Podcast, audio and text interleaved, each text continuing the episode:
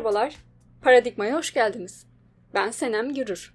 Akademideki yol arkadaşım Erman Ermihan ile birlikte bu podcast'te siyaset bilimi ve uluslararası ilişkiler literatüründe üzerinde sürekli konuşulan konular yerine bu alanda dokunulmayan veyahut fark edilmeyen bazı konulara odaklanacağız. Sosyal bilimler günden güne önemini artırırken bizler de hem alandaki güncel sorunları konuşacak hem de sosyal bilimlerin diğer alanlarıyla arasında kurulabilecek olan benzerlikleri ve paralellikleri araştıracağız. Araştırırken de hem bulduğumuz bilgileri sizlerle paylaşacak hem de araştırmalarımız sonucunda aklımıza takılan soruları ağırlayacağımız konuklar ile tartışacağız. Şimdiden keyifli dinlemeler. Herkese merhabalar. Ee, yaklaşık bir aylık bir aranın ardından tekrar karşınızdayız. Ee, Paradigmanın yeni bölümünde bugün siyaset psikolojisi konusunu ele alıyoruz. Ve alanı konuşmak üzere de çok değerli bir konuğumuz var. Yeditepe Üniversitesi e, Siyaset Bilimi ve Uluslararası İlişkiler bölümünden Profesör Doktor Cengiz Erişen hocamız bizlerle. Hocamıza vakit ayırdığı için çok teşekkür ediyoruz ve hoş geldiniz diyoruz. Merhabalar, hoş bulduk. Çok teşekkürler. Çok sağ olun hocam. Dilerseniz hocam e, biz giriş sorusu olarak biraz daha hani genel başlamayı düşünmüştük. O açıdan e, bizim için siyaset psikolojisi nedir? Hangi temel soruları konu alır? Bunları biraz açabilirseniz hocam çok mutlu oluruz. Tabii. E, tekrar davetiniz için çok teşekkürler e, bu imkanda. Biraz daha e, uzmanlık alanım olan siyaset psikolojisi konusunda sizlerle e, konuşmayı, e, sohbet etmeyi çok istedim. Yani siyaset psikolojisi aslında zaman içerisinde tanımı biraz değişmiş bir e, alt alan olarak biliniyor. Hem siyaset biliminin hem de psikolojinin bir alt dalı olarak biliniyor. E, tabii ki her iki taraftan da aldığı çok fazla hem teorik hem de ampirik uygulama var. O nedenle yani genel tanım aslında bireyin siyasal düzlem içerisindeki analizi ve değerlendirmesi gibi düşünülebilir. Çok geniş bir e, tanım olarak düşünürsek. E, tabii ki mesela siyaset bilimi içerisinde hani nedir siyaset bilimi ana alanı? Güç ve kontrolün sosyal düzen içerisindeki değerlendirmesi dersek, e, psikolojide e, bireyin aklının ve tutumlarının halinin ne olduğunu anlamaksa, siyaset psikolojisi de bu ikisinin birleşimi gibi. Yani birey odaklı e, e, siyasal olayların e, değerlendirmesi, anlaşılması gibi düşünülebilir. Ee, dediğim gibi bu çok böyle basit ve temel bir e, tanım e, ve uygulamalar yıllar içerisinde çok değişmiş. Hani tarihçesinden çok kısaca bahsetmek gerekirse e, psikoloji ve siyaset bilimi yani hükümet çalışmaları olarak 1940'larda bilinen alan aslında İkinci Dünya Savaşı sonrasında özellikle işte Nazi Almanya'sı ve sonrasındaki düzeni, değişimi anlamak için psikologlar tarafından bazı çalışmalar yapılmış. İşte bu faşizm üzerine kim daha otoriter olabiliyor, neden oluyor, bunun acaba belirleyicisi e, çevre midir yoksa kişi doğduğunda mı bu değerler ve yapıyla geliyor ve bu nedenle böyle bir kötülük ortaya çıktı sorusu psikoloji alanında çok tartışılmış. Siyaset bilimi olan da tabii ki daha çok hükümetlerin çalışımı, devletlerin analizi ve değerlendirmesi gibi işlemiş. Bunların birleştiği nokta ise e, tabii ki siz şimdi faşist bir hükümeti veya otoriter bir hükümeti düzeni anlamak istiyorsanız bunu o çerçeve içerisinde, çevre içerisinde çalışmanız gerekiyor. O zaman da siyaset bilimini hesaba katmaya başlıyorsunuz. Ama tabii ki demokratikleşme süreçleriyle kamunun ve bireyin önemi artıyor. Bununla beraber de e, siyaset bilimi daha böyle vatandaşa iner bir e, çalışma alanı olmaya başlıyor. Örneğin işte kim neden oy veriyor sorusu 1950'lerde 60'larda sorulmaya başlıyor. Çünkü demokratikleşme dalgaları insanları daha değerli ve etkili bireyler haline getiriyor. Yani ben oyumu gidip şu insana e, veya şu partiye veriyorum şu nedendir demeye başlıyor. E bunun yanında da psikolojik acaba hangi sebepler olabilir bireyleri birbirinden ayrıştırabilecek diye sorulduğunda siyaset psikolojisi yavaş yavaş doğmaya başlamış. Tabii ki yine 40'larda 50'lerde psikobiyografi yani e, Freud'un yaklaşım ve psikanalist yapan bazı akademisyenlerin e, lider temelli çalışmaları da var. Yani lider dediğinizde dönemin tabii ki liderlerini düşünebilirsiniz. Hem e, işte Dünya Savaşı'nda rol almış hem de almamış kişiler. Ve orada tabii ki direkt psikanalist yöntemini kullanarak o lider kim ve neden bu davranışları takınıyor, dış politikasında, iç politikasında diye sorulmuş. Bunların hepsi bir siyaset biliminci de sorabileceği sorular. Ama o dönemde psikologlar daha fazla sormaya başlamış. Özellikle sosyal psikoloji. E, ve daha sonra tabii ki sosyal bilimler ilerledikçe daha böyle fine tune yani ince detay e, çalışılabilecek bazı alanlar oluşmaya başlamış. Birincisi dediğim gibi kamuoyunun hareketleri e, ve oy verme. Oy verme hemen sonrasında sosyal hareketler var. Yani 1960'lar 70'lerde işte ee, Amerika'daki ırkçılığa karşı yapılan yürüyüşler, sosyal protestolar ve sonrasında Vietnam Savaşı sonrası ve burada grup olarak insanların nasıl hareket ettiği, neden grup olarak birleşebiliyorlar, kim çıkmayı tercih ediyor, kim istemiyor gibi gibi sorularla bu sefer e, o grup değerlendirmesi ve kimlerin nasıl hareket ettiği incelenmeye çalışılmış. Sonraki dönemde de Artificial Intelligence yani yapay zekanın ilk adımlarının 80'lerde çıkması ve bireyin beyninin içinin anlaşılmaya çalışılması arzusu diyelim. Yani o kara kutu diye nitelendirilir, black box. Çünkü insan davranışı dediğinizde dışarıdan bakıyorsunuz. Bir partiye oy veriyorsa tek gözleminiz onun dışarıdan yaptığı oy atma işlemi. Ve hangi parti yani kendisi diyor ki ben şu partiye oyumu verdim. Bununla kalıyor. Ama tıp alanında da e, sinir bilim ve işte yani insanın vücudunun içinin değerlendirilmesi ve ölçülebilmesiyle beraber bu tabii ki ilk önce psikolojiye sonra da siyaset bilimine doğru yansımaya başlamış ve bilişsel psikoloji yani cognitive psychology veya e, cognitive sciences bunun bir tarafı e, yapay zekanın ilk kurulma dönemine ulaşıyor. Diğer bir tarafı ise siyasal anlamda acaba bireyin aklının içine nasıl gireriz? Yani onu daha iyi nasıl tanımlayabiliriz? Bireyler arası farklar, nasıl netleştirilebilir? Bunu incelemeye çalışmış. Bununla beraber de tabii ki daha sonra işte bilgi alınıyor. Yani siyasetle alakalı gelen bilgi hangileri kabul ediliyor, hangileri reddediliyor? Öğrenme nerede gerçekleşiyor? Bu öğrenmeden sonra acaba hangi argüman verilirse kişi siyasetle alakalı bilgiyi daha çok kabul edip fikrini değiştirebilir e, vesaire vesaire ve herkese eşit yaklaşım içerisinde yani siyaset bilimi deyince tabii ki sol sağ işte A partisi B partisi düşünülür ama aslında siyaset psikolojisinde her birey eşittir. Oy atma hakkına sahip 18 yaş üzeri Türkiye'de herkesten bahsediliyor. E, tabii ki demografik farklılıklar olabilir ancak temelde bireyleri birbirinden nasıl ayrıştırırız? Acaba yani şu politik kararı destekleyenler ve desteklemeyenler arasındaki fark nedir sorusu e, ölçeklerle de beraber 80'lerde 90'larda bu bilişsel yöntemle de beraber çok kullanılmaya başlanmış. E, tabii 2000'ler sonrasında farklı bir evre oluşuyor. Daha çok mesela duyguların daha çok çalışılmaya başlandığını çünkü yani Aristo ve Plato'ya kadar giden geçmiş bir felsefik ve psikolojinin geçmişini düşünürsek siyaset biliminde keza kurumlardan bireyin nasıl davranması, liderin ne yapması gerektiğine kadar her şeyi anlatan o eserleri düşündüğümüzde e, her zaman duygular böyle e, kötü e, sürece iten, olumsuz etkenler gibi hala söylene geliyor. Halbuki işte bu 2000'ler sonrasında beynin içinin de anlaşılmasıyla beraber yani fMRI makineleri ve yani sinir bilimden gelen bilgiler aslında psikolojiyi besliyor. O da siyaset psikolojisine geçiyor daha sonra siyaset bilimi içinde de.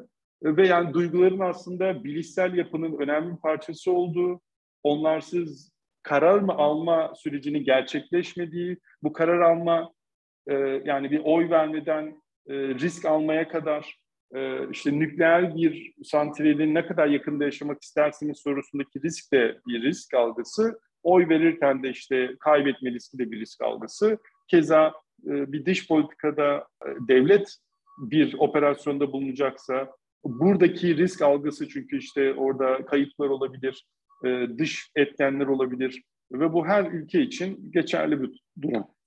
Bunlarla beraber farklı bir boyuta geçmeye başladı 2000'ler ve tabii ki sosyal medya analizi yani kimler hangi network içerisinde bulunuyor, bağlantıları neler, e, neden acaba network içerisinde yer alıyorlar, network içinde ne paylaşıyorlar, ne onları etkiliyor Cambridge Analytica ve sonrasını düşünebilirsiniz ve 2010'lardan sonra da yani özellikle pandemi ve sonrasında ayrı bir evreye doğru geçiş var. Yani bu teknolojileşme Z kuşağının tamamen mesela bilgiyi alma süreci 60'larda veya 50'lerde radyoydu.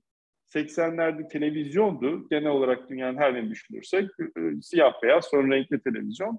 Sonra sosyal medya geldi. Şimdi bazı yani conventional medya olarak bilinen gazete, basılı gazete, gazete, basılı materyal ve normal televizyondan alınan siyasi bilgi Z kuşağında yok ve tamamen sosyal medya üzerinden ilerliyor. Ee, ve ayrı bir yere doğru evrimleşmeye başladı. Ee, yani uzun bir hani tarihçi oldu ve çok şey atladım ama iki şey çok önemli. Birincisi siyaset psikolojisi gerçekten disiplinler arası multidisipliner de diyebilirsiniz, interdisipliner de diyebilirsiniz. Gerçekten hem sosyal psikoloji, özellikle yani psikoloji hem de siyaset biliminden her şeyi alıyor.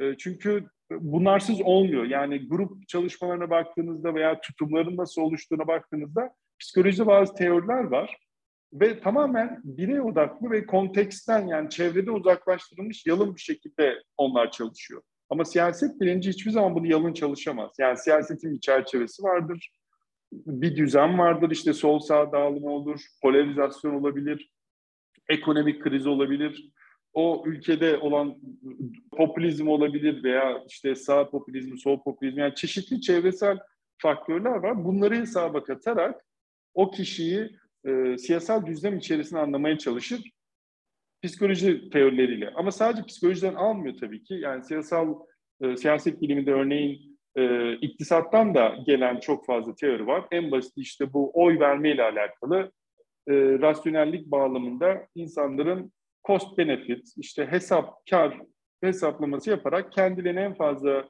e, katkı sağlayabilecek partiye oy vermesi örneğin çok iktisat temellidir. Ve bu siyaset biliminde de işte bu 60'lar 90'lar arası çok çok kullanılmıştır. E, ama gelin görün ki e, insanlar rasyonel davranmayı biliyor.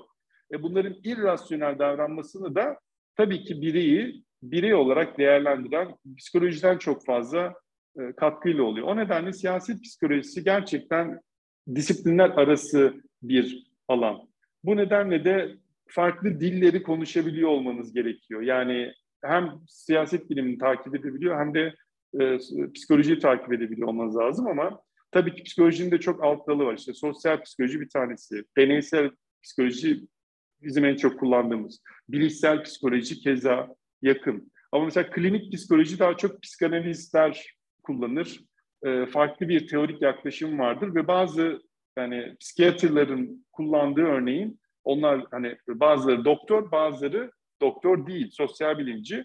Yani ama geçmişe doğru gittikçe bu psikanalizin daha etkili olduğunu ama günümüzde bunun e, yeni yöntemlerle artık beynin içi görülebildiği ve fMRI makinesinin verisi sebebiyle varsa bir kişide bir rahatsızlık ilk önce fizyolojik rahatsızlık olup olmadığına bakılıp daha sonra psikiyatr ve e, benzer destek alınıyor. Yani sorular ve metotlar çok değişmiş ama çok gerçekten interdisipliner bir alan. İkinci önemli konu da yöntem. 50'lerde, 40'larda işte psikanalistler zaten psikanaliz kullanıyor. Günümüzde hala kullanılan yöntemler ama çok sorgulanıyor. Ee, neden? Çünkü 50'lerdeki ortamla 2020'deki ortam ve araçlar aynı değil. Bu büyük bir fark. Ee, bu nedenle de yani fMRI makinesi gibi bir şey bize doğrudan objektif bilgi verebiliyor.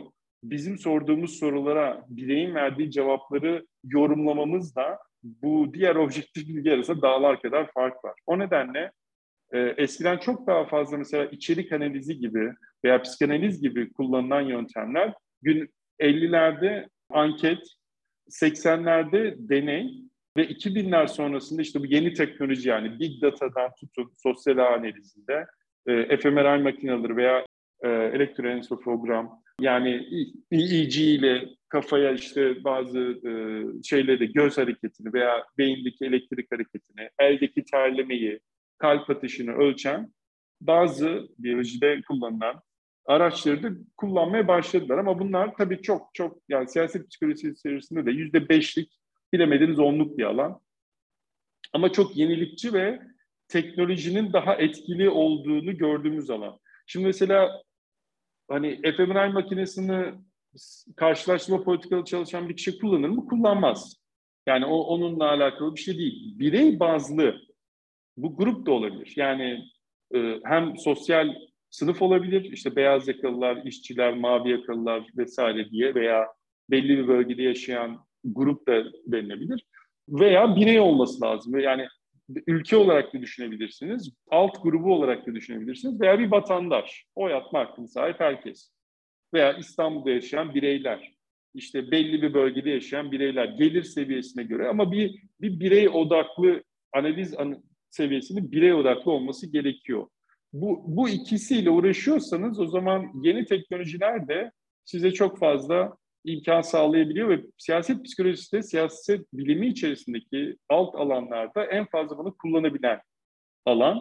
O nedenle yani ben mesela 2000'lerde evet girdim. Doktora eğitimde bununla tanıştım daha derinlemesine. O zaman bile periferide yani biraz daha siyaset bilimi çalıştığı ana konuların dışında olan bir alt alan günümüzde merkeze doğru yerleşti veya yerleşmeye doğru ilerliyor. Neden? Çünkü günümüzde sorulan sorular ancak siyaset psikolojisinin yöntemleri ve e, teorileriyle daha iyi açıklanabiliyor. Ancak demeyelim de yani onlarla daha rahat açıklanabiliyor. Neden? Çünkü polarizasyon diyorsunuz, e, bireylerin polarizasyon olması. Popülizm diyorsunuz, e, popülist bir lidere veya söyleme yapışıyor olması lazım. E, e, dış politika tutumları diyorsunuz yine kamuyla alakalı, vatandaşla alakalı.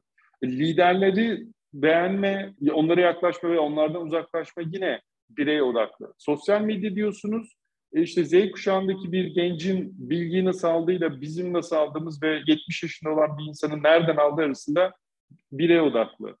E, yani günümüzde yaşadığımız birçok şey ki Covid, işte kimler maske takmayı kabul ediyor, kimler mesafe uyuyor ve temizlik, kurallanıyor. Kimler uymuyor. Birey odaklı. Aşılanma veya aşılanmayla alakalı komplo teorileri, komplo inançları veya onun öncesindeki aşılanmayla alakalı. Çünkü COVID aşısı öncesinde de bu komplo inançları vardı. Kimler bunu yapışıyor, kabul ediyor, kimler reddediyor. Bunların hepsi e, birey odaklı olduğu için siyaset psikolojisi de açıklama da bulunabiliyor. Tabii de siyasal davranış da var. Hani aşağı yukarı ikisi aynı şey. Sadece 50'lerle 70'ler arasında siyaset biliminde üretilmiş çalışmalar siyasal davranış ekolünde kullanılmış. Yani birey çalışıyorsunuz, o insan neden o partiye oy veriyor, tutumları neden? Acaba sosyal çevre sebebiyle mi o partiye oy veriyor yoksa bireysel özellikleri nedeniyle mi oy veriyor? İşte bu siyasal davranış olarak bilinir ve karşılaştırmalı daha çok yapılmıştır.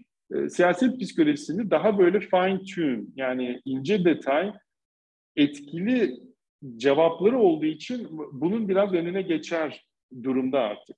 Ee, çünkü e, sadece davranışı anlayarak değil, bireyleri birbirinden ayrıştıracak bir şey neydi, modelin içine koyduğunuzda, örneğin duygular, bir anda polarizasyonun neden arttığını açıklayabiliyorsunuz veya azalama ihtimalini de açıklayabiliyorsunuz. O nedenle hani yöntemlerin değişmesiyle beraber disiplin de değişmiş.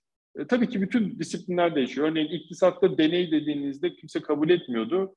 Ama bir e, psikolog olan Kahneman ve Tversky'nin Nobel ödülü alması ve iktisadi temellerin rasyonelitenin baş aşağı etmesi sonrasında deneysel iktisat diye bir şey çıktı son yine 15-20 sene içinde. Aynı şekilde Herbert Simon çok önemli bir siyaset bilimcidir. Özellikle public administration'da dünya ünlü bir insandır ama yapay zekanın oluşturulmasında çok büyük emeği olmuştur ve siyaset psikolojisinin en önemli düşünürlerinden olarak bilinir. O yine Nobel ödüllü. Jon Elster gibi çok ünlü psikologlar uluslararası anlamda onlar da siyaset psikolojisiyle alakalı eserler vermiştir. Çünkü dediğim gibi 2000'ler sonrasında yani terörizmde tutun işte göçmenler, onların e, entegrasyonu, e, Covid zaten yine bir tık daha arttırdı. Ee, yani popülizm bu soruların hepsi dönüyor dolaşıyor birey temelli ve bireylerin birbirini nasıl algıladığına geliyor. Ee, hatta işte ırkçılık yani artan ırkçılık e, polislerin tutumlarından tutun da işte e, farklı etnik gruplara karşı yani farklı ülkelerden bahsediyorum. Birçok şey e, tabii ki yani psikolojiyle alakalı ama dediğim gibi bir psikolog için bireyler arası fark sosyal demografi anlamda yoktur. Ee, onun da tabii temelleri var. O nedenle örneğin bir deneye katılan insanın kim olduğu önemli değildir. Yani deneyde bir öğrenci de olabilir 500 kişi. Sokaktan da 500 kişi olabilir. Temsili bir İstanbul temsil eden bir 500 kişi de olabilir. Sonuçlar tutuyorsa teorik anlamda geçerlilik vardır diye düşünülür. Ama bir siyaset bilimci diyor ki yani hangi 500? Çünkü o hangi 500'ün oy atma hakkı var mı? Hangi sosyal sınıftan geliyor? Eğer hepsi öğrenci ise iş sahibi olan insanlara kıyasla bu 500 kişinin farkı olabilir mi? diye ek sorular sorar. Yani o nedenle temelde benzerlikler var ama dediğim gibi bir siyaset bilimci bunu yapınca o çevresel faktörleri de hesaba katıyor. Son hani ikinci soruya geçmeden diyelim. Psikoloji ve siyaset bilimi gerçekten iyi dengelenmiş durumda. Yani uluslararası organizasyonlara baktığınızda veya toplantılara siyaset biliminin toplantına gittiğinizde siyaset psikolojisi panelleri vardır. Psikolojinin konferansına gidin Avrupa'da, Amerika'da veya Asya'da orada da siyaset psikolojisi panelleri vardır.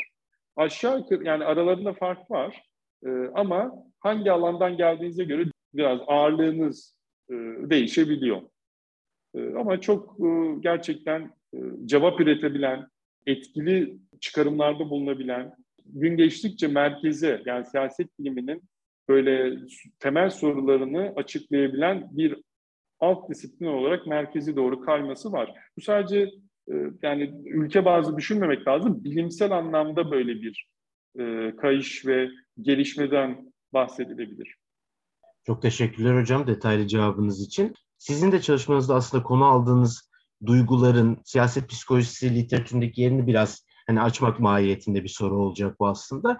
Bir de uluslararası ilişkiler disiplinine bu geçiş nasıl oldu? Siz bu geçişi nasıl evet. biliyorsunuz hocam? Onu merak ediyoruz. Evet yani e, aslında benim akademik anlamda e, gelişme sürecimle de çok uyumlu olduğu için ben literatürü de çok yakından takip edebildim uzun yıllardır. Çünkü 2002 yılında işte Amerika'da doktora yapmaya gittiğimde Binghamton Üniversitesi'ndeydim ve e, siyaset bilimi bölümünde ve ayar konusunda yani uluslararası ilişkiler, dış politika konusunda çok iyi bir bölümdü. Sonraki sene Stony Brook Üniversitesi'ne geçtim. Orası da tamamen e, siyaset psikolojisi üzerine çok etkili bir bölüm.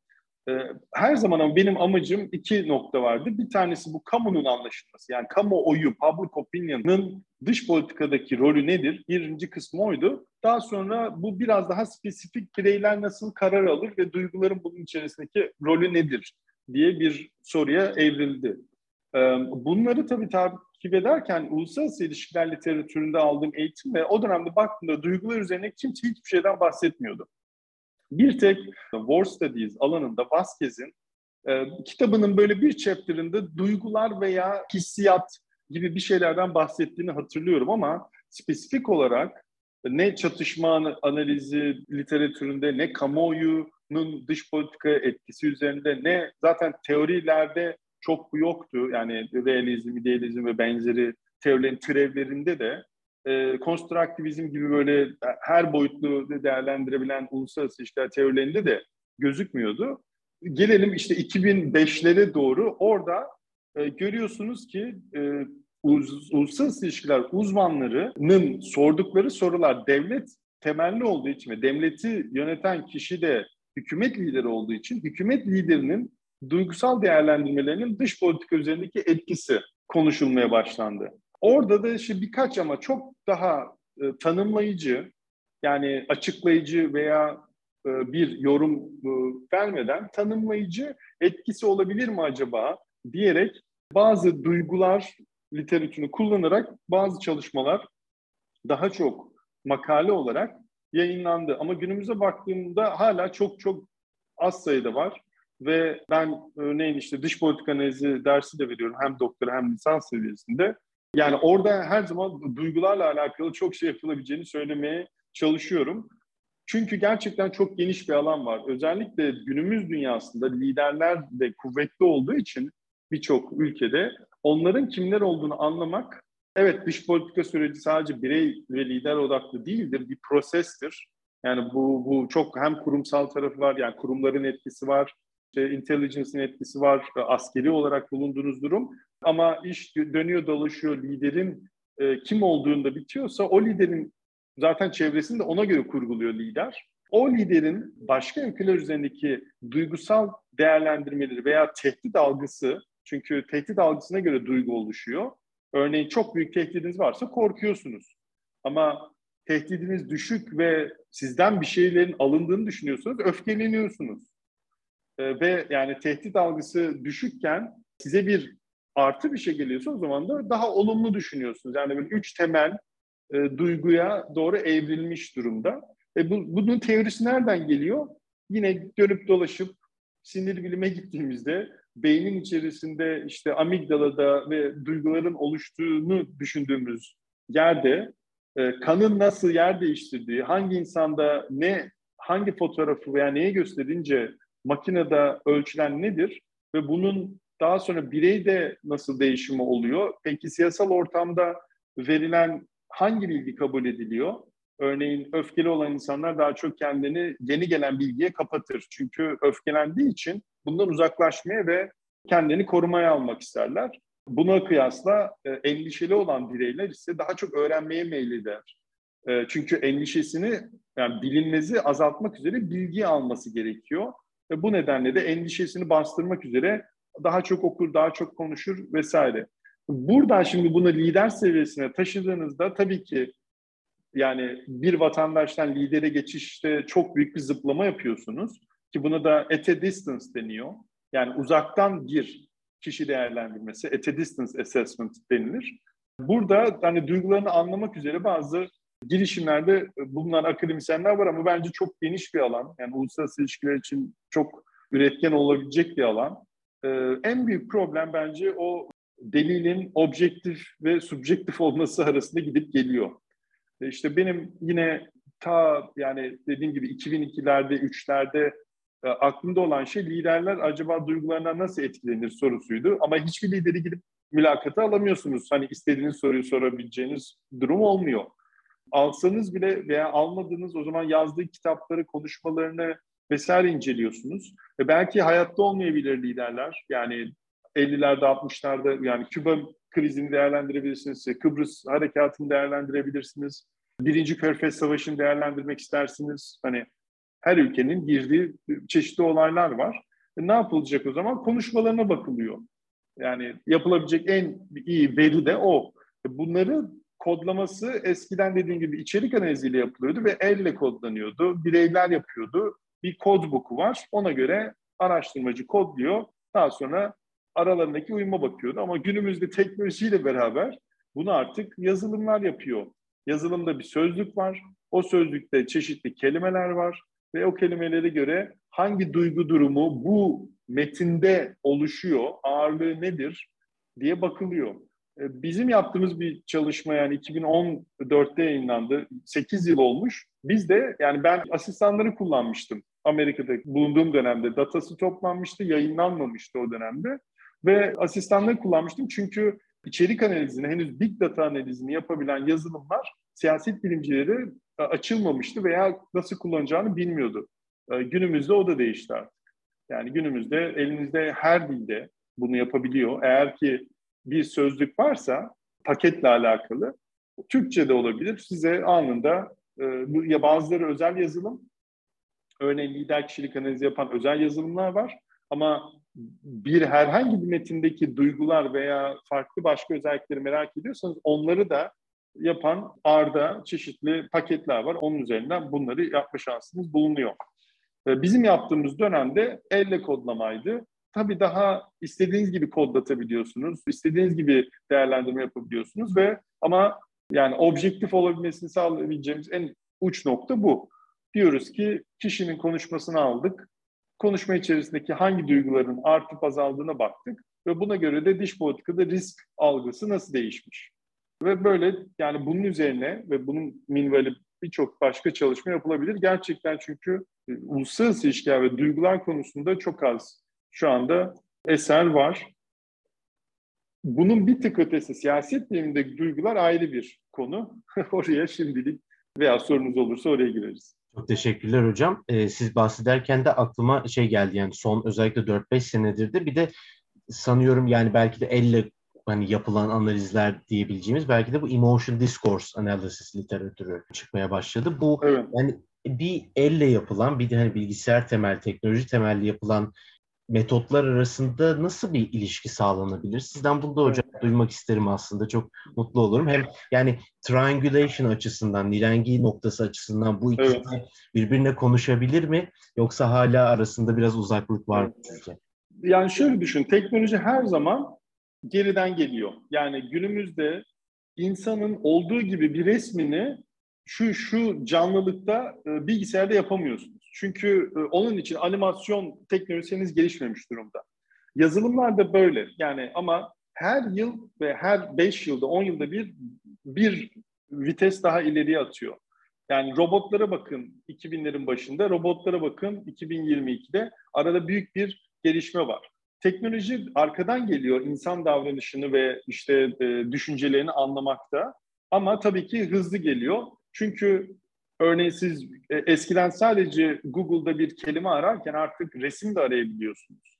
Yani resimler, imajlar içerisindeki sembolleri arayabiliyorsunuz. Bu, bu bunu yapmak isteseydiniz elinizde açacaksınız fotoğrafı önünüzde, kodbook olacak orada veya bilgisayara kodlayacaksınız. Veya bir video içerisinde herhangi bir siyasal sembolün kullanıldığını merak ediyorsanız bunu izleyerek yapabiliyordunuz. Artık bunu yapabilen yazılımlar var. O nedenle eğer ki objektif net bir şey arıyorsanız, mesela sembol, mesela bir kelime, mesela özel bir kullanım, tabir, bunları merak ediyorsanız yazılımlar artık bunu yapıyor ve sizin için inanılmaz bir zaman kazancı sağlıyor. Ama bizim yaptığımız mesela konuşmada biz kelime aramıyorduk. Çünkü hiçbir lider ben bu ülkeden yani dış politika çerçevesinde ben bu ülkeden çekiniyorum, korkuyorum veya geri adım atmayı kesinlikle düşünmüyorum. Onlar bizim hani çok sinirlendirdiler gibi bir sıradan vatandaşın konuşması gibi bir şey konuşmuyor. Hep e, cümle içerisinde veya paragraf içerisinde okumanız gerekiyor. Henüz bunu yapabilen yazılım bu kadar net yok. En azından algoritma yok. E, eminim ona doğru da geçecektir. Yani şu anda kelime araması yapıyorsa e, bir tık ötesi cümle içerisinde kelimenin nasıl kullanıldığıdır. Bir tık ötesi de daha sonra paragraf içerisinde. Hızlı bir gelişim var çünkü artık bazı algoritmalar size paragraf veya metin yazdırabiliyor. Siz sadece anahtar kelimeleri giriyorsunuz. Size bin kelimelik bir metin çıkarıyor. Tamamen webten öğrendikleriyle. E işte artificial intelligence ve machine learning denilen şey bu. Deepfake de mesela bunun görsel olarak yapılmış hali. Önemli olan, yani siyaset soracağı soru şu olabilir. Eğer ki buna maruz kalan bir insan varsa acaba hangi metni daha anlaşılır ve kabul edilebilir kabul ediyor? Veya karşısındaki videoda bir lider bir şey söyletiliyor. Acaba o insanla bu söylenen uyuşuyor mu? Kendisinde nasıl bir duygu oluşuyor? Bunlar inanılmaz yenilikçi sorular ve yani teknolojiyle işte siyaset biliminin birleştiği nokta ancak teknolojiyle yapmak mümkün. Onu bunu elle kodlamak veya yorumlamaya çalışmak çok zor. Ama hala yani birey kullanılarak veya işte araştırmacı asistan kullanılarak elle kodlama yapılabilecek çok şey var. O da şunu sağlıyor. Sizin hipotezinizin ne olduğuna bağlı olarak özel kodlama geliştirmeniz gerekebilir. Yani diyebilirsiniz ki ben dış politikada tehdit algısının security dilemma'yı merak ediyorsunuz. Ve security dilemmanın konuşmalar içerisinde olup olmadığını o zaman içerisinde bakıyorsunuz. Örneğin Putin ve işte Biden'ın konuşmaları son 3 ay. Şimdi bunu elle yapmak, çünkü özel bir soru var.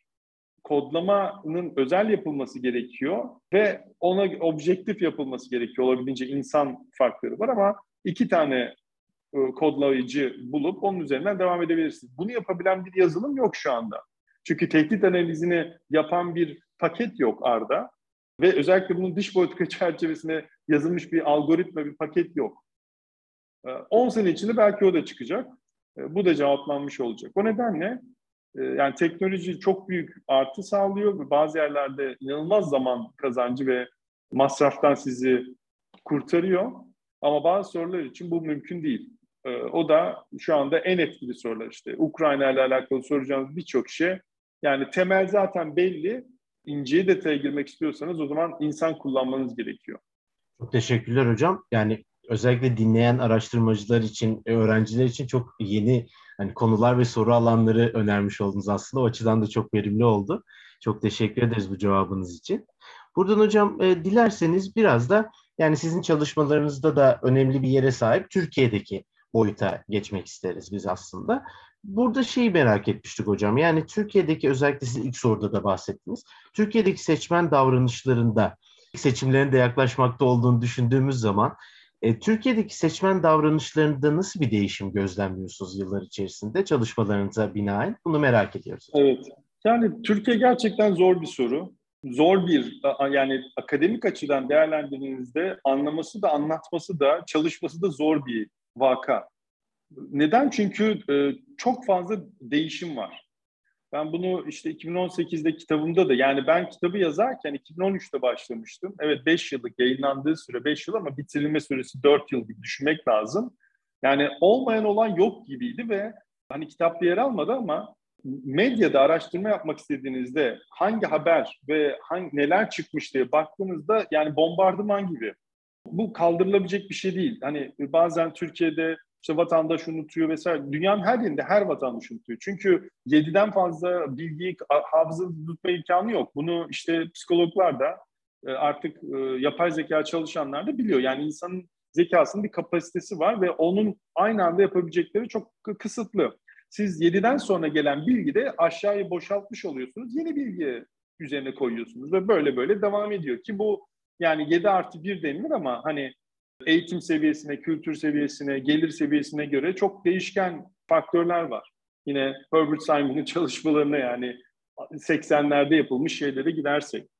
E, o nedenle insanlar hiçbir zaman yani ne vatandaş ne de insanı hani unutkan veya işte yanlış karar alıyor. Bu dünyanın her yerinde aynı şekilde olabilir. Eğer ki Türkiye'deki bilgi bombardımanını sabit tutarsak. O nedenle o özellikle tabii ki çok yoğun senelerdi. Belki 2002-2007 arası daha sakindi denilebilir ama e, yani 2013 sonrasındaki Türkiye ve günümüze kadar uzandığında gerçekten çok hareketli ve çok fazla değişim var. E, çok değişim olunca bu sefer ne sabit burada ve açıklamalar neyi gün yüzüne çıkarıyor sorusu gittikçe zorlaşıyor. Çünkü zamansal bir yorumlamada bulunmuş oluyorsunuz yeni bir şey oluyor. Başka bir gerçeklik ve başka bir çerçeve var. Orada ne kadar tutuyor? O nedenle ama şunu söyleyebiliriz. Bir, e, yani bunu birçok hani zaten uzaktan baktığınızda resme 2010'lardan e, günümüze kadar uzanan bir polarizasyon, zamanla birbirinden uzaklaşan polarizasyon var.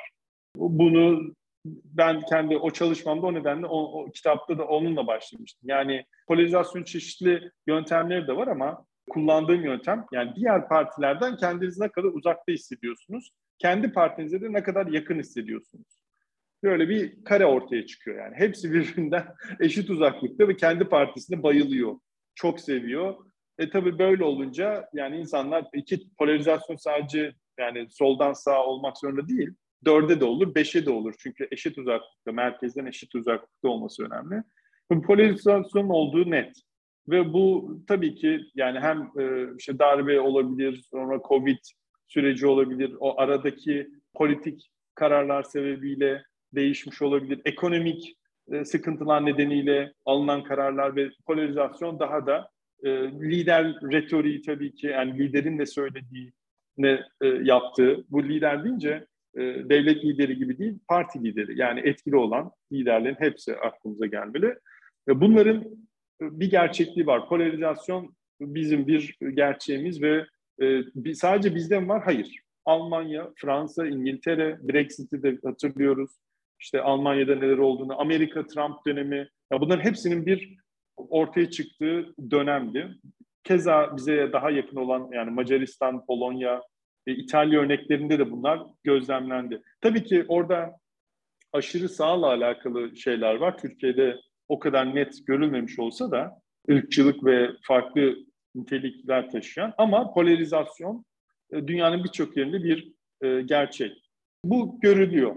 Yani uzun zamandır bir şey ve bu gerçek 2023'te de devam edecek. E, bu polarizasyon olduğu noktalarda e, neler daha çok oluyor? Bir defa takım tutma. Benim partim, benim grubum ve diğer grup. Yani işte sosyal psikolojide örneğin gruplaşma çok basittir. Yani insanları çok temel hiçbir yani e, bağlantısı olmayan jenerik bir yorum üzerinden bile insanları gruplaştırabiliyorsunuz. E, birleştirmek bu kadar kolay olmuyor. Ama bu polarizasyon ve gruplaşma nedeniyle bir, güdülenmiş e, ön yargılar daha etkili olmaya başlıyor. Motivated biases diye geçer. Güdülenmiş ön yargı da şu. Ben takımımı tutarım. Takımıma karşı söylenen her şeyi reddetmeyi tercih ederim ve bu tam tersi takımımı daha çok beğenmeye ve ona yapışmama yardımcı olur.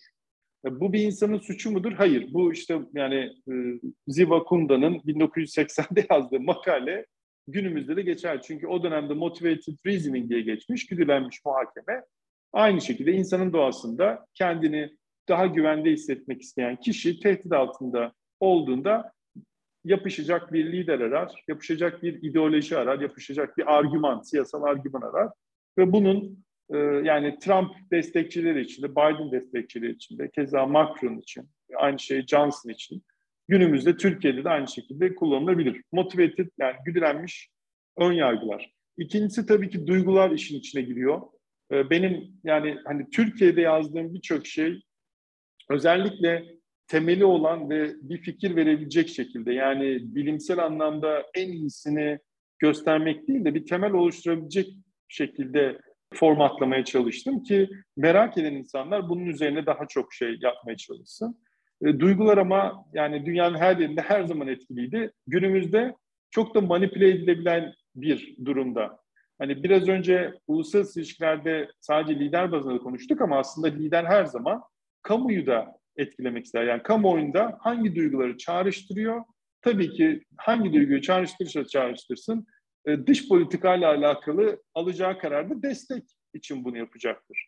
E, aynı şey yani seçimler için de geçerli. Hangi alansa ekonomi olur, işte sosyal politikalar olur, Covid politikası olur, dış politika olur. Onunla alakalı kamuoyunda belli duyguları oluşturursa kendisinin seçilme ihtimalini arttırma durumu var. Ve polarize olmuş alanlarda duygular da tabii ikiye ayrılıyor. Bir, yine umut ve heyecan, mutluluk veren lidere yapışıyorsunuz. Herkesin lideri tercihi farklı olabilir ama yani hangisi ise bunu uyandıran ona yaklaşıyorsunuz. Öfkelendirenden ise uzaklaşıyorsunuz. Ee, öfke de şunu söylüyor. Siz bir lideri beğenmeseniz bile karşı taraftaki lider sizi öfkelendiriyorsa siz öteki lidere doğru yaklaşıyorsunuz. Yani tabii bu kare olarak düşünüldüğünde eğer bunu beğenmiyorsanız diğer üç lidere çekilme olasılığınız var.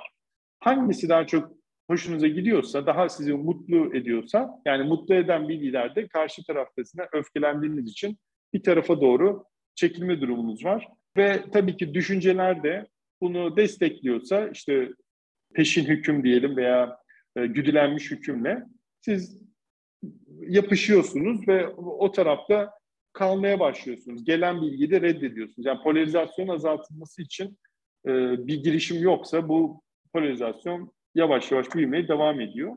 Bunun ben yine yani duyguların çok etkili olacağı kanısındayım.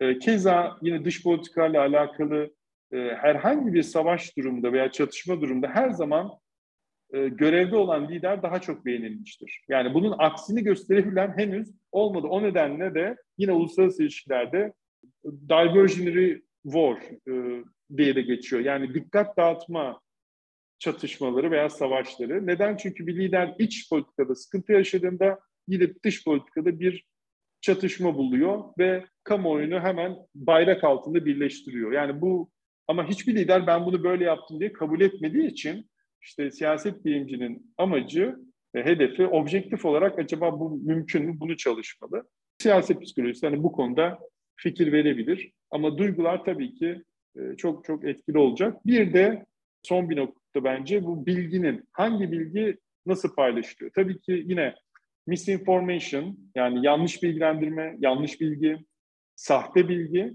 e, sahte haber, fake news, e, komplo teorileri e, bu üçü son 10 senede çalışılıyordu. Covid'le ayrı bir boyuta ulaştı.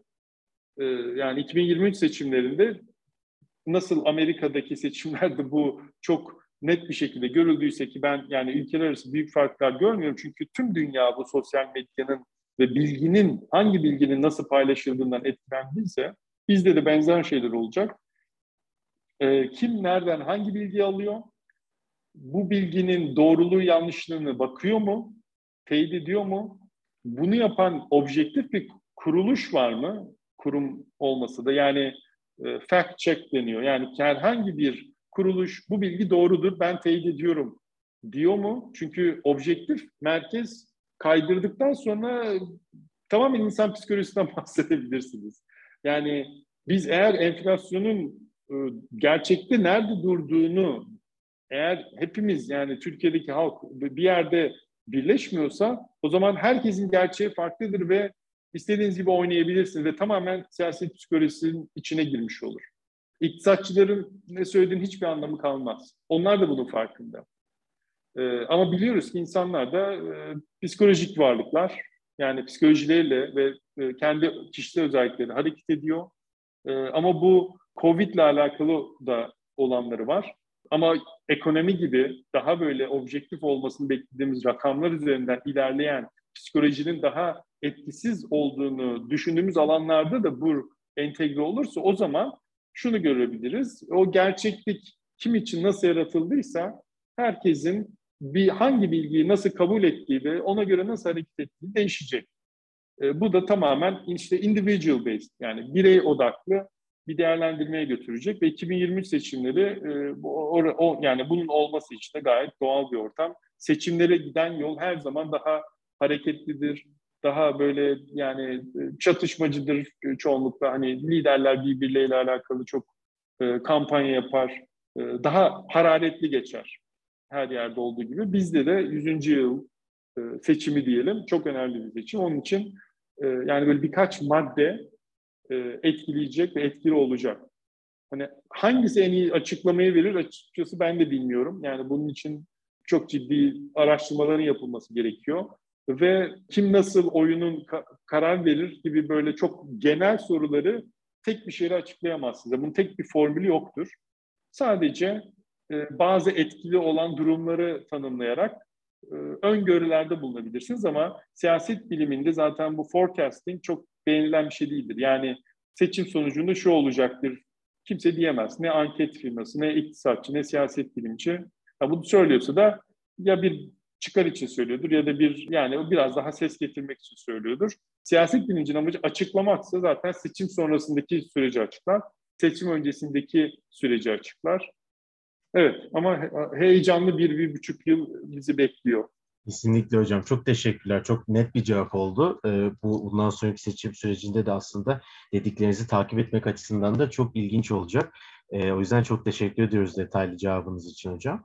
Ee, son soruya geçerken de hocam biraz aslında genel bir soru olacak ama daha çok işte bu alana ilgi duyan, alana yeni başlayacak araştırmacılar ya da hali hazırda devam eden araştırmacılar için belki tavsiyelerinizi almak babında e, şunu merak ediyoruz hocam. Yani siyaset psikolojisine ilgi duyan araştırmacılar psikoloji eğitimi yani 4 senelik mesela bir lisans eğitimi almadan ya da sonrasında çok derin derinlemesine bir psikoloji eğitimi almadan e, siyaset bilimi ve uluslararası ilişkiler alanlarında siyaset psikolojisini çalışabilir mi? Bunu nasıl temellendirebilir? Eksikleri e, tabiri caizse nasıl kapatabilir? E, bir siyaset bilimi ya da uluslararası ilişkiler araştırmacısı. Evet. Tavsiyelerinizi ve deneyimlerinizi duymak evet. istedim.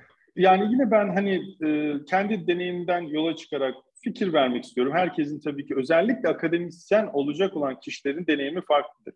Lisans seviyesinde evet lisans seviyesinde hem iki yani çap yapmanız gerekiyor. Çift ana dal veya işte double major yapacaksınız. İki tarafta da bilgi aldığınızda daha sonraki kariyerinizde bu kesinlikle sizi çok güzel besleyecektir. Ama akademisyen olacak olan bir kişi zaten bilgiyi nasıl öğreneceğini bilmesi gerektiği için eksik olduğu tarafları da bilip kendisi kapatabilir. Yani günümüzdeki bu kadar devinimi hızlı olan disiplinlerin değiştiği bir alanda e, neredeyse eğitim alma imkanı gerekirse yani e, işte workshop'a katılma olur, e, summer school'a katılma olur, dersi katılma olur. Yani bir akademisyenin hani ben artık biliyorum her şeyi deme durumunun olmadığı kanısındayım. O nedenle ki ben yani çalıştığım şeylerde bile o kadar hızlı değişiyor ki ben stata öğrendim.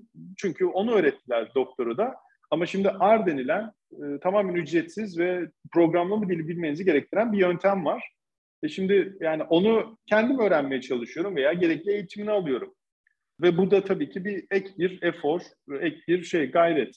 O nedenle yani isteyen herkes motivasyonu ve ilgisi varsa bu işi kesinlikle yapabilir. İmkanlardan bahsedersek bir mesela işte International Society of Political Psychology diye bir kuruluş var. Bu bizim yani siyaset psikolojisinin e, ana kuruluşu, kurumu. Uluslararası olduğu için de gerçekten uluslararası. Ben birçok alanda görev yaptım. Şu anda da VP olarak geçiyorum. Konferanslardan sorumlu VP görevim var 3 sene boyunca. Ama benim geçmişim 2011'deki İstanbul'da yaptığım toplantıya kadar gidiyor. Ve çok yani doktor öğrencisiydim onun öncesinde. Çok da güzel bir toplantı oldu. Buradan hani katkısı olan herkese de teşekkür etmek isterim. Ee, ve ondan sonra kuruluş da çok daha fazla e, uluslararası toplantıları gerçekleştirmeye başladı. Yıllık toplantımız Temmuz ayında oluyor. Temmuz ayından hemen önce e, yani toplantından hemen önceki 2-3 gün Summer Akademi diye bir akademi var. 2-3 günlük ve çeşitli konular üzerine akademisyenlerin gelip e, online de katılılabilindi geçtiğimiz yıllarda ama artık yüz yüze olacak büyük bir ihtimal eskisi gibi. Summer Akademi'de mesela yani katılıp hani kişi eğitim alabilir. Daha fazla okuma yaptıktan sonra. Bunun ilk Summer Akademi biz İstanbul toplantısını yapmıştık. O dönemde ben e, TÜBİTAK'tan BİDEP'te e, bir program vardı. Yaz, yaz okulu ve işte çalıştay düzenleme desteği. E, ve hem gelen konuşmacıların Türkiye'den gelen 30 öğrenci vardı. Ve gerçekten şu anda onlar artık doktoralarını bitirdiler ve e, iyi yerlere doğru devam ediyorlar. E, on, şu, bir, bir kısmı psikolojiden, bir kısmı siyaset biliminden. Onların mesela yemek masrafları, kalış masrafları, bir, yani TÜBİTAK hangi şey verdiyse bununla başlatmıştık ve Samar Akademi artık her sene yapılıyor. E, şu anda da aslında Samar Akademi Direktör Gizem Arıkan yine Stony Brook'tan benim de aynı dönemden mezun olan bir arkadaşımız. Hani her konuda da e, bilgi almak isteyen kişilere yardımcı olur. Ee, daha uzun bir eğitim almak isterseniz Summer Institute of Political Psychology var Stanford Üniversitesi'nde. Ben de 2007 yılında gitmiştim. Hala orada tanıştığım arkadaşlarla e, bağlantılarım var. O 3 haftalık bir program ve gerçekten her gün 8 saat bir uzman geliyor size bir konuda eğitim veriyor. Çok da yani eğiticiydi. Sadece buraya giderek bile siyaset psikolojisi nedir diye sorusuna cevap verirsiniz ve sonra kendiniz üstüne koyarsınız. Bu çok önemli. Bir tabii önemli nokta mesela uluslararası ilişkiler çalışanlar için eğer ki kamuoyunu anlamak istiyorlarsa tabii ki bir anket yöntemini öğrenmek, işte anket nasıl yapılır, anket datası nasıl değerlendirilir, e, bu tip gibi e, bu da benzer eğitimleri yani siyaset psikolojisi değil işte ICPSR'ın programları var. ECPR'ın yine Avrupa'da düzenlediği yaz okulları var. Bunlara katılarak anket yöntemi, deney yöntemi bunların alınabilir. Ve bunların hepsi için TÜBİTAK destek verebiliyor. Yani Samar Akademi, çalıştaya katılım, eğitim konularında TÜBİTAK'ın çok iyi destekleri var. Bunlar düşünülebilir.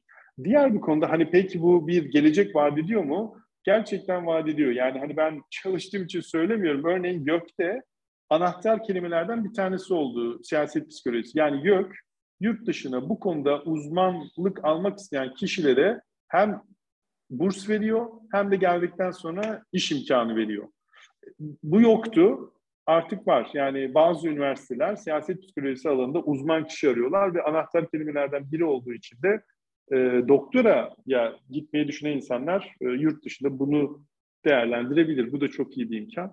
Bunun ötesinde e, tabii ki konferanslara gidilebilir. Yani ECPR'ın, EPSA'nın, hani psikologların gidebildiği ESA var veya İngiltere'de e, yapılan toplantılar, özel politik e, yani siyaset psikolojisi toplantıları var. Almanya'da bir tanesi yapıyor, Hollanda'da yapılıyor. İşte ISPP'nin kitabı bu sene Atina'da örneğin çok fazla Türk'ün geleceğini de e, düşünüyoruz. Çok iyi bir toplantı olacak orası da.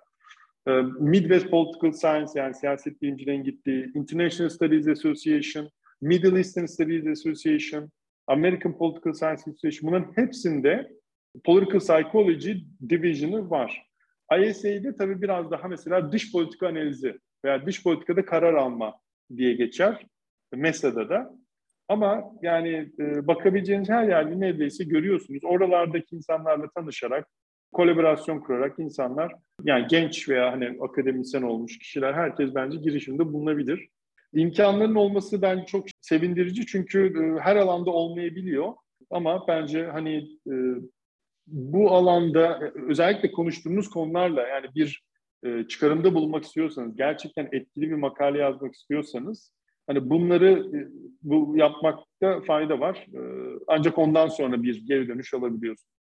Çok teşekkürler hocam. Tane tane çok iyi tavsiyeler oldu aslında. E, dinleyenler fazlasıyla istifade edecektir diye düşünüyorum. Umarım. Bizim aklımızdaki sorular nacizane bu kadardı ama sabırla hepsini cevapladığınız ve bizimle bugün bu vakti bize ayırdığınız için çok teşekkür ederiz hocam.